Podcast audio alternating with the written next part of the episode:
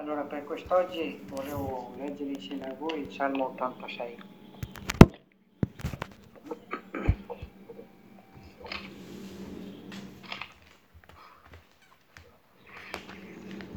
Inclina l'orecchio tuo, Eterno, e rispondi, perché io sono afflitto e misero. Proteggi l'anima mia, perché sono di quelli che ti amano. Tu, mio Dio, Salva il tuo servitore che confida in te. Abbi pietà di me, oh Signore, perché io grido a te tutto il giorno. Rallegra l'anima del tuo servitore, perché a te, oh Signore, io elevo l'anima mia.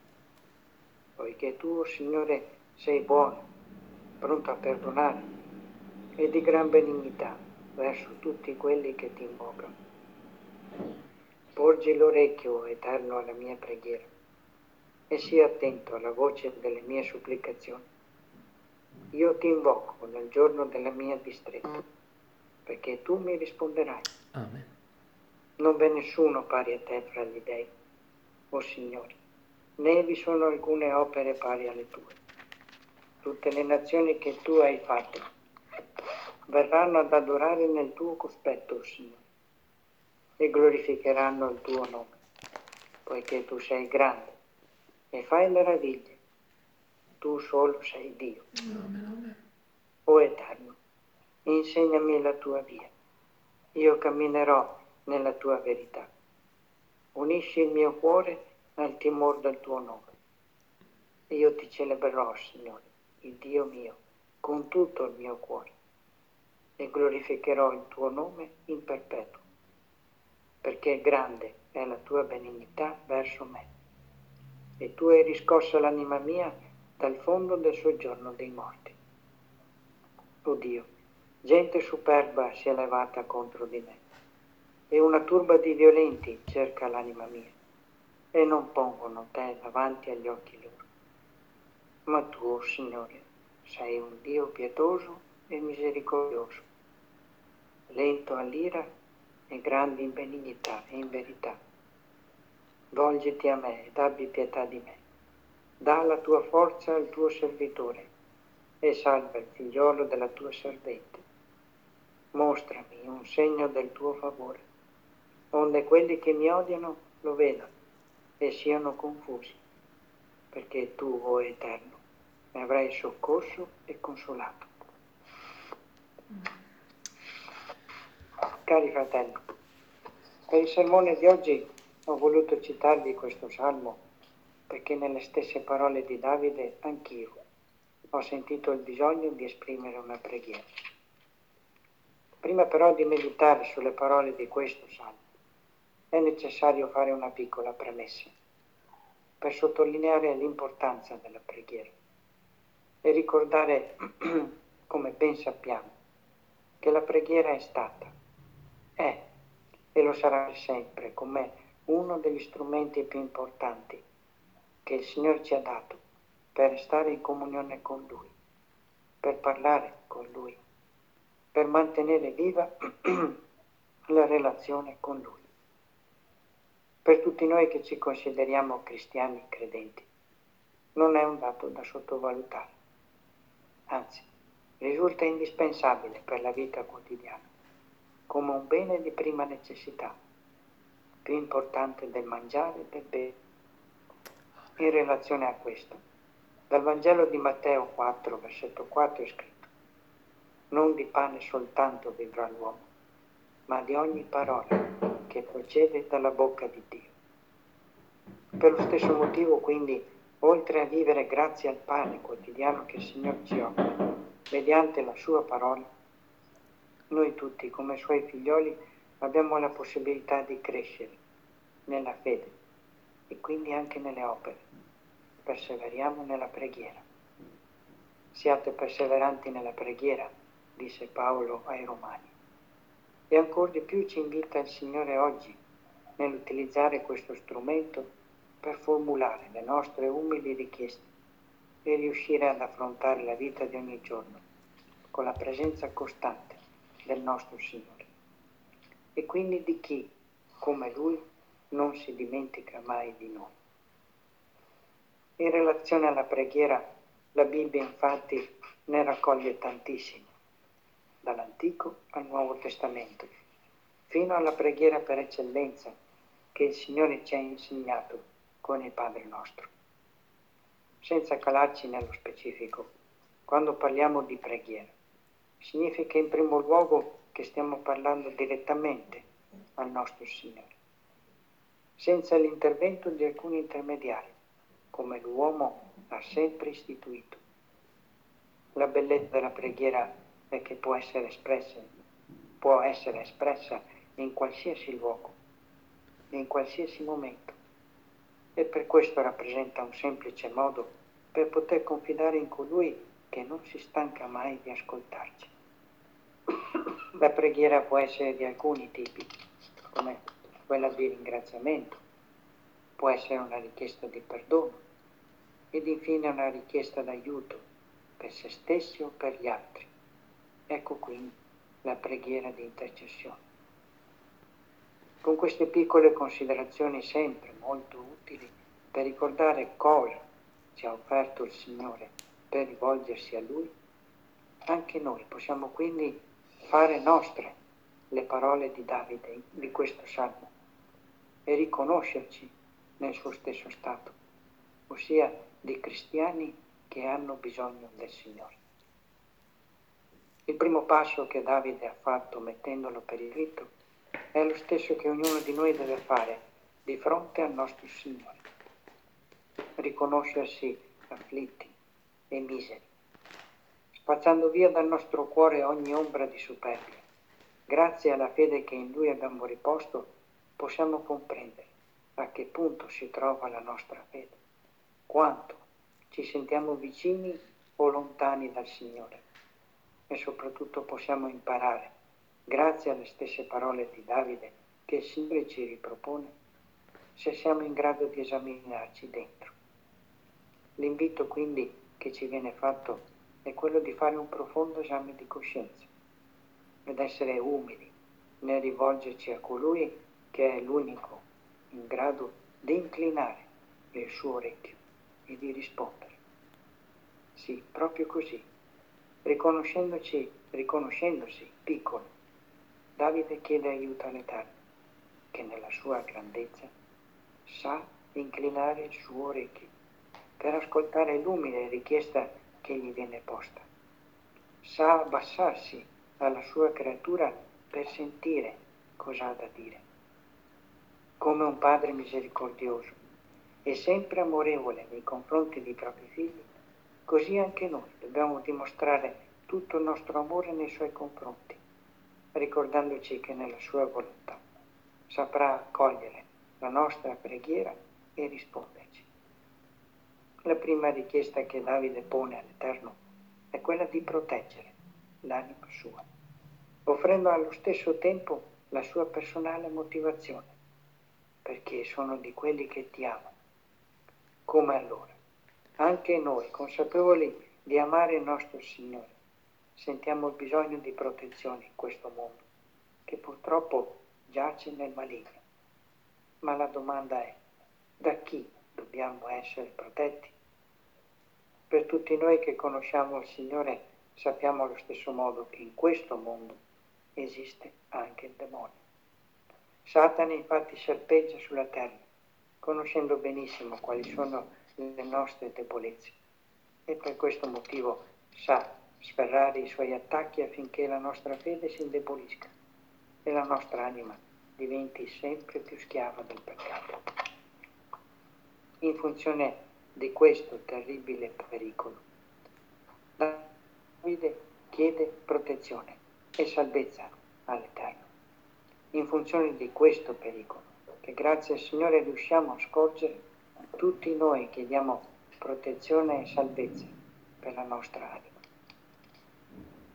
Chiamandolo per nome, tu mio Dio, salva il tuo servitore che confida in te. L'Iddio nostro non è un Dio per poche persone, bensì è il Signore di tutti coloro che lo cercano. E come ci sta insegnando attraverso le parole di Davide, egli è l'unico nel quale poter confidare.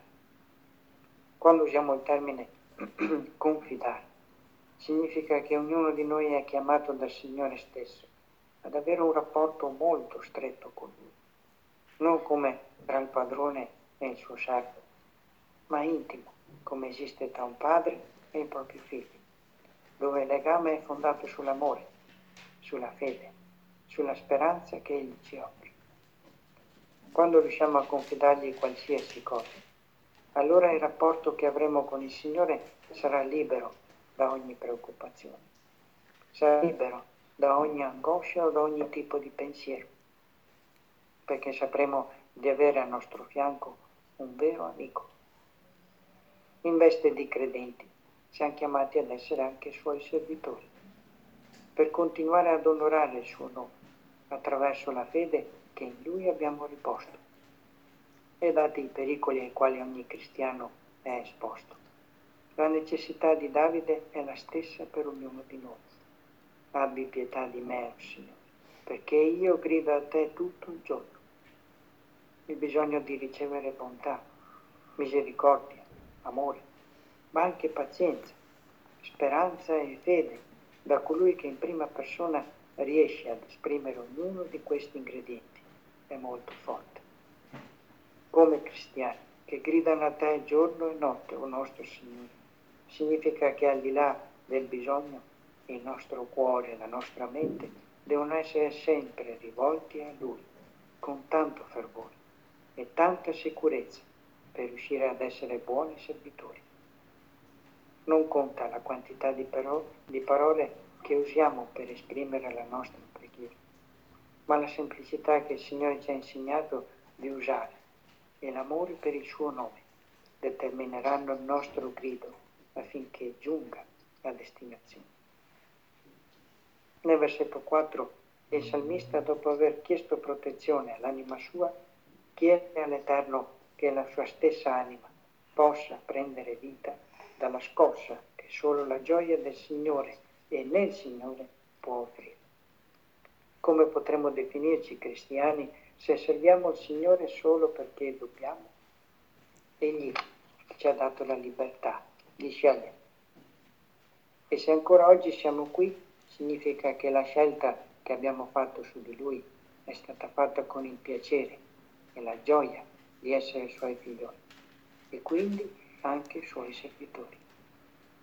Consapevoli di non essere esenti dalle difficoltà, consapevoli di vivere in un mondo che è sempre più ostinato ad accettare il Signore nel proprio cuore, il Signore ci invita, attraverso le parole di Davide, a non demordere, bensì a continuare ad innalzare le nostre preghiere a Lui, ad elevare l'anima nostra a colui che riesce a riempirla di gioia e di pace.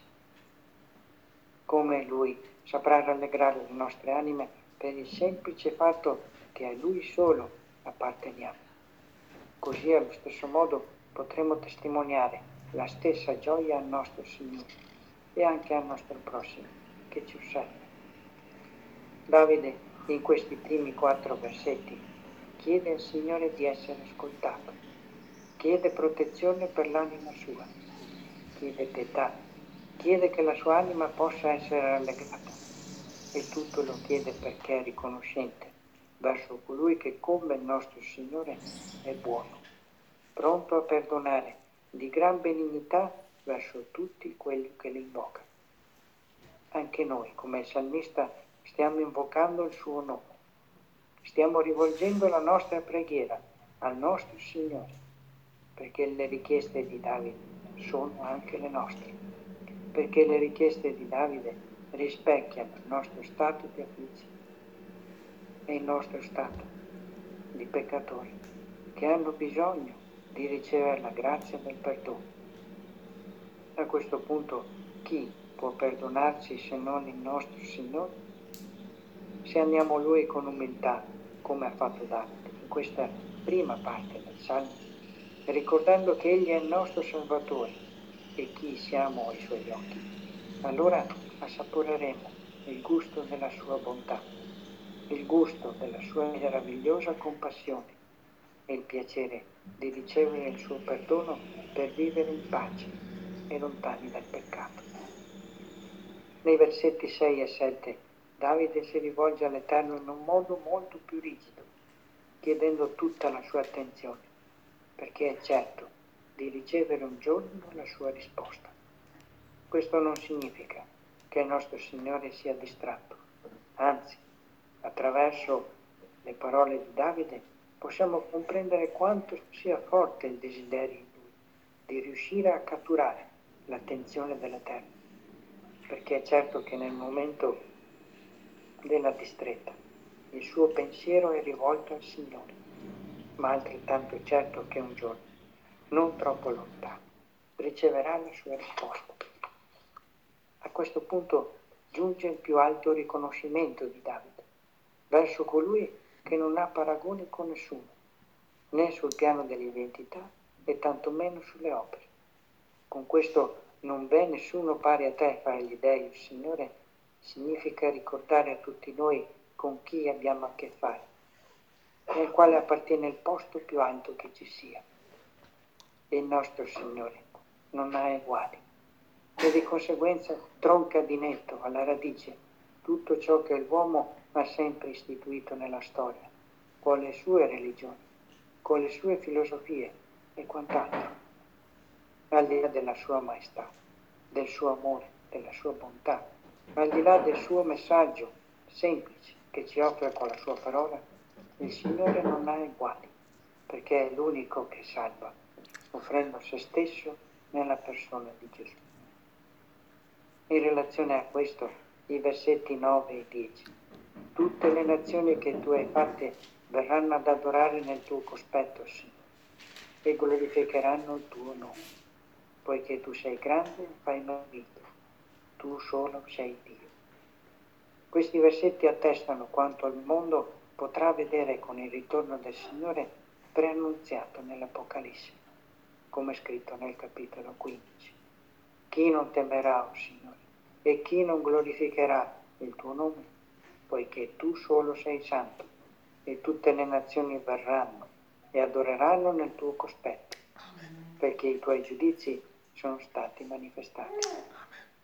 Il Signore, attraverso le parole di Davide in questo salmo e di Giovanni nell'Apocalisse, ci vuole invitare ancora una volta a riconoscere la grandezza che gli appartiene, ma che soprattutto oltre a ricordare che tutti potranno vederlo e adorarlo, Oggi siamo chiamati ancora di più a restare fermi nella fede fino a quel giorno, riconoscenti in ogni istante di essere stati salvati e di glorificare così il grande nome.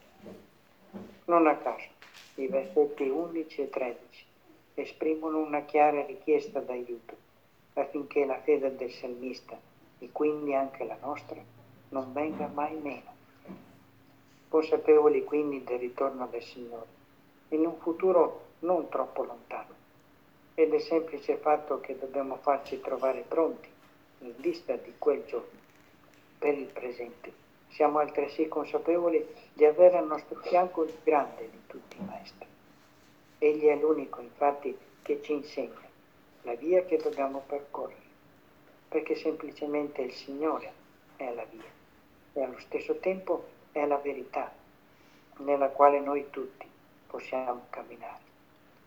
Se a questi due ingredienti ci aggiungiamo la volontà del nostro cuore di vivere per Lui e di camminare per Lui, allora impareremo ad onorare e rispettare il suo nome, celebrandolo e glorificandolo per sempre. Egli infatti è colui che ha liberato l'anima nostra dal soggiorno dei morti mostrandoci benignità e compassione. Forse tante volte non riflettiamo su questo, ma senza il sacrificio di Gesù noi tutti vivremo ancora nelle tenebre, vivremo ancora nel peccato e soprattutto vivremo lontani dal Signore, come tutta quella gente che lo stesso Davide ricorda negli ultimi versetti, gente superba e violenta che non pone te davanti agli occhi loro. In netta contrapposizione alla cattiveria di questo mondo, cosa che sarebbe successa anche a noi se non avessimo accettato il Signore come il nostro Salvatore, oggi, grazie alla fede che in Lui abbiamo riposto, possiamo testimoniare tutto l'amore possibile, testimoniandolo nella vita quotidiana, nei pensieri, nelle parole e nelle nostre gesta. Questo è il favore più grande che il Signore ci abbia mai concesso, insieme alla sua pietà insieme alla sua misericordia, insieme alla sua benignità e alla sua verità, al punto che chiunque si leverà contro di noi non potrà fare finta di niente, bensì sarà costretto a vederlo, sì, proprio così, attraverso la nostra testimonianza e il nostro prossimo saprà che il Signore vive dentro di noi. Signore, prendendo esempio dal salmista Davide, inclina l'orecchio alle nostre preghiere. Amen. Rendici umili e buoni servitori del tuo nome, affinché possiamo gioire nella tua presenza ogni giorno. Insegnaci a camminare nella tua via, insegnaci ad ascoltare la tua verità, insegnaci a vivere insieme a te con tutto il cuore onorando e rispettando il tuo nome, anche quando i nemici cercheranno l'anima nostra. Amen. Volgiti a noi e abbi pietà, non stancarti delle nostre preghiere e donaci la forza di esserti fedeli fino alla morte, fino a quando ci chiamerai al tuo fianco. Così sia per ognuno di noi. Amen. Amen. Amen. Amen. Amen.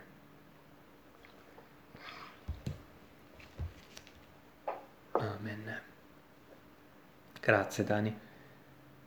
Di che? Ehm, quali sono i salmi più belli?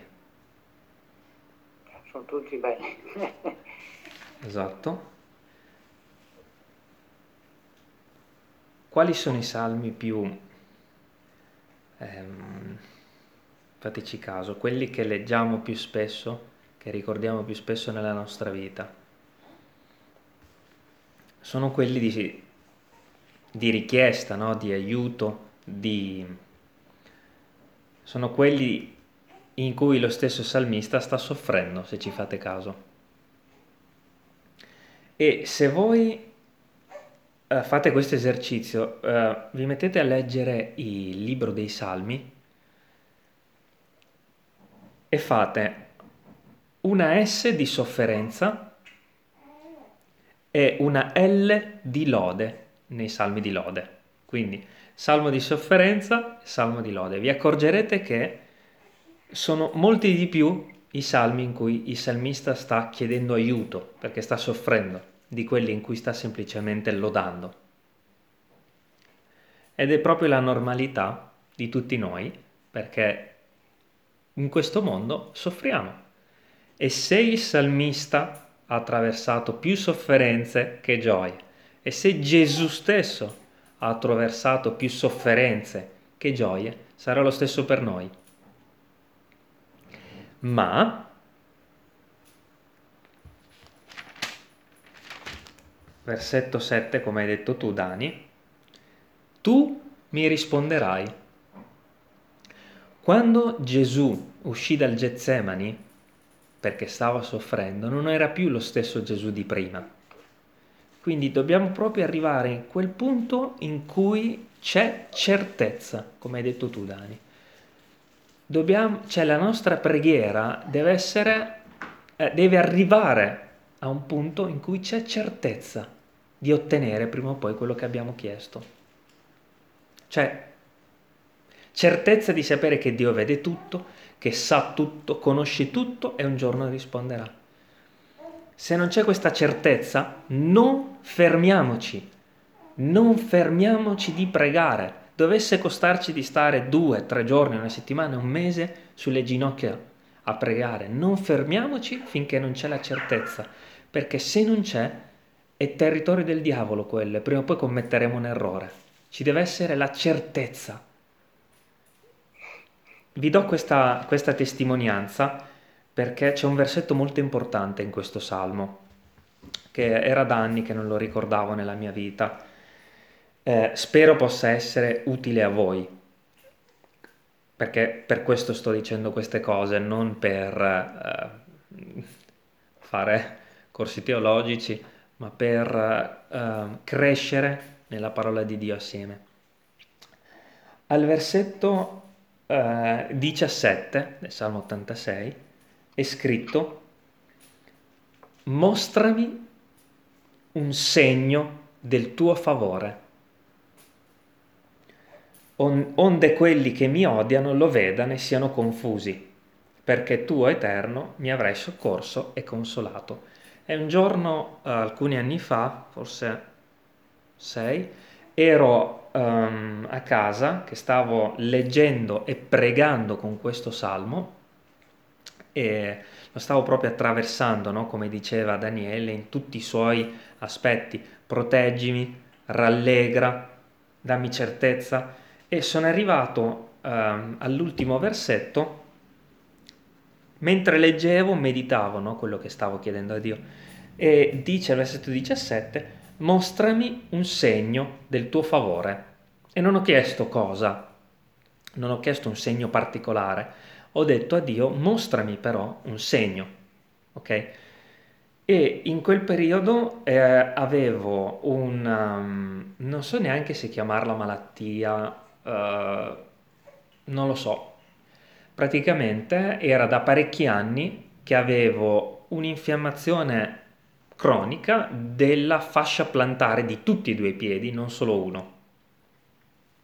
E non potevo stare in piedi, non riuscivo a camminare, non servivano a niente plantari, scarpe, eh, avevo male anche quando stavo seduto, non riuscivo più a fare niente. Io che per anni ho camminato in giro per le montagne, eh, niente, cioè ehm, ho, sono andato da 7-8 dottori Uh, qualcuno pre, um, ha proposto iniezioni di cortisone, terapie, ultrasuoni. Ad un certo punto ricordo che ero a Vignola dall'ultimo dottore che mi diceva guarda vieni da me, torna uh, perché uh, ti faccio queste iniezioni e le dovremo fare ciclicamente ogni tot perché il tuo piede ha questa forma e con questa forma ce l'avrai per tutta la vita. Non puoi guarire da questo problema. Allora ero parecchio scocciato, ehm, decisi però di non fidarmi di un medico e non sto dicendo che non bisogna fidarsi dei medici. Eh. Io in quel caso decisi di non fidarmi e di non eh, essere schiavo del cortisone per tutta la vita e iniziai a pregare, a pregare, a pregare e mentre leggevo un giorno questo salmo, sebbene non avessi chiesto quella guarigione specifica, dissi a Dio, guarda, io ho tutti questi problemi nella mia vita, ho... non parlavo neanche di quel fatto dei piedi, parlavo però di tutto quello che stavo vivendo in generale, della mia sofferenza, delle mie paure, delle mie angosce. Come fa questo salmo? Ad un certo punto, al versetto 17, ho detto, mostrami un segno del tuo favore, senza argomentare perché piuttosto io stavo pregando per altre cose, non per quella. E il giorno dopo, la mattina successiva, ehm, io non avevo più questo dolore, proprio era scomparso totalmente e eh, dicevo ma sarà solo un momento, non capivo come potesse essere possibile, non mi ero quasi reso conto di essere guarito, perché vi capiterà eh, se attraverserete questi fatti, di non credere in realtà a quello che è successo. Cioè il, il vostro cuore sarà così incredulo che direte è solo un momento. E allora passava un giorno, niente, due, tre, quattro, una settimana e io non avevo più male, un mese e io non avevo più male. Cioè, a un certo punto non c'era più quella cosa. Perché? Perché il versetto 17 nella mia vita era andato ad effetto ero stato guarito ed era un segno del suo favore. C'è qualcuno che sta commentando uh, il mio... Quello perché vi sto dicendo questo? Non tanto per porre l'attenzione sulla guarigione che ho ricevuto, ma perché il contesto attorno alla malattia che io, che io avevo non è cambiato. Quello che è successo è che Dio mi ha dato un segno del suo favore, ok? Per ricordarmi che tutto quello che io stavo vivendo nella vita, tutte le sofferenze della mia vita che erano tante, prima o poi avrebbero ottenuto risposta, perché Dio è con me. Cioè, quella guarigione dei piedi serviva a testimoniare che lui non se n'era andato, che lui sapeva tutto, che lui stava vedendo la situazione. Mi ha dato solo un segno. Dico questo perché nella vostra vita succederà questo, che magari leggerete questo salmo e per altri vent'anni soffrirete le stesse cose, ma Dio vi darà un segno che non è cambiato nulla. Cioè che Lui è ancora lì e che tutte quelle cose che stai vivendo sono per uno scopo.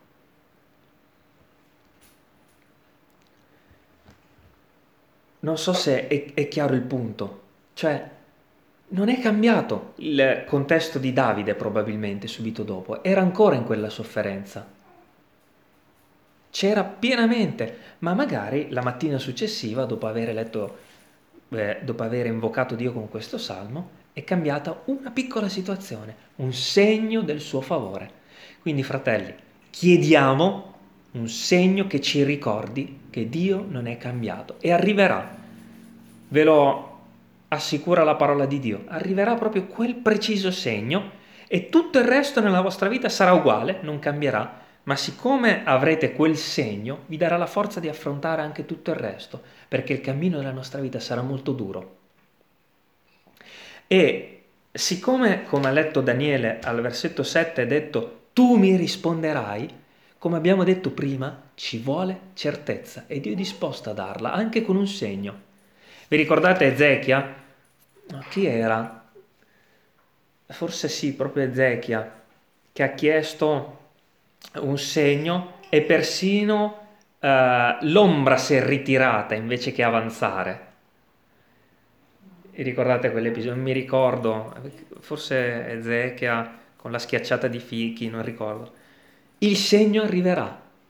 Quindi abbiamo un piccolo... Eh, a volte uso parole strane, un piccolo trucchetto da poter usare per schiacciare il diavolo. Chiedere un segno.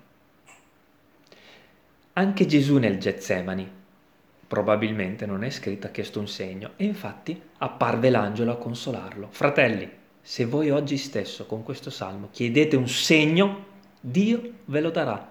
Poi il resto magari non cambierà per i prossimi anni o per la prossima settimana, non lo so ma quel segno vi darà una forza incredibile. Non ci crederete, subito direte ma no, non può essere, e invece sì. E invece sì. È un salmo meraviglioso, io ti ringrazio Dani, perché da tempo non lo meditavo e ho preso appunti sui punti principali da rinfrescare mia, nel mio cuore, nella mia mente eh, quindi ti ringrazio molto perché se hai condiviso questo salmo con, con, questa, con questo fervore, con questa gioia nel cuore, perché tu stesso lo stai vivendo e noi preghiamo per te affinché tu stesso oggi, oggi riceva un segno che ti accompagni per i mesi, le settimane, gli anni a venire. Gloria al Signore. Amen. Preghiamo, fratelli. Signore Gesù, tu che per primo hai chiesto un segno al Padre, non perché non avessi fede, Signore, ma perché in quel preciso momento nel Getsemane avevi bisogno di un dono particolare, Signore. E venne un angelo per te. Che quest'oggi un angelo possa venire nelle nostre vite, nella sofferenza che tutti abbiamo. Manda quell'angelo, Signore, a consolare il tuo popolo, a darci un segno che sia nella carne, che sia nella vita, che sia nella mente, che sia nel cuore, dove tu lo vuoi. Mostraci un segno della tua fedeltà, affinché tutti i punti che ha elencato Daniele, Signore, negli anni diventino tutti chiodi ben piantati nella nostra vita. Grazie, Signore, per l'insegnamento che abbiamo ricevuto quest'oggi. In particolare, Signore, ti ringrazio proprio per quel versetto 7 che dici certezza. Certo tu mi libererai. Lode al tuo nome santo, Signore Gesù. Gloria al tuo nome, a te che vivi, regni in perpetuo. Benedici le nostre vite. Te lo chiediamo nel nome di Gesù. Amen. Amen. Amen. Amen. Gloria a Dio.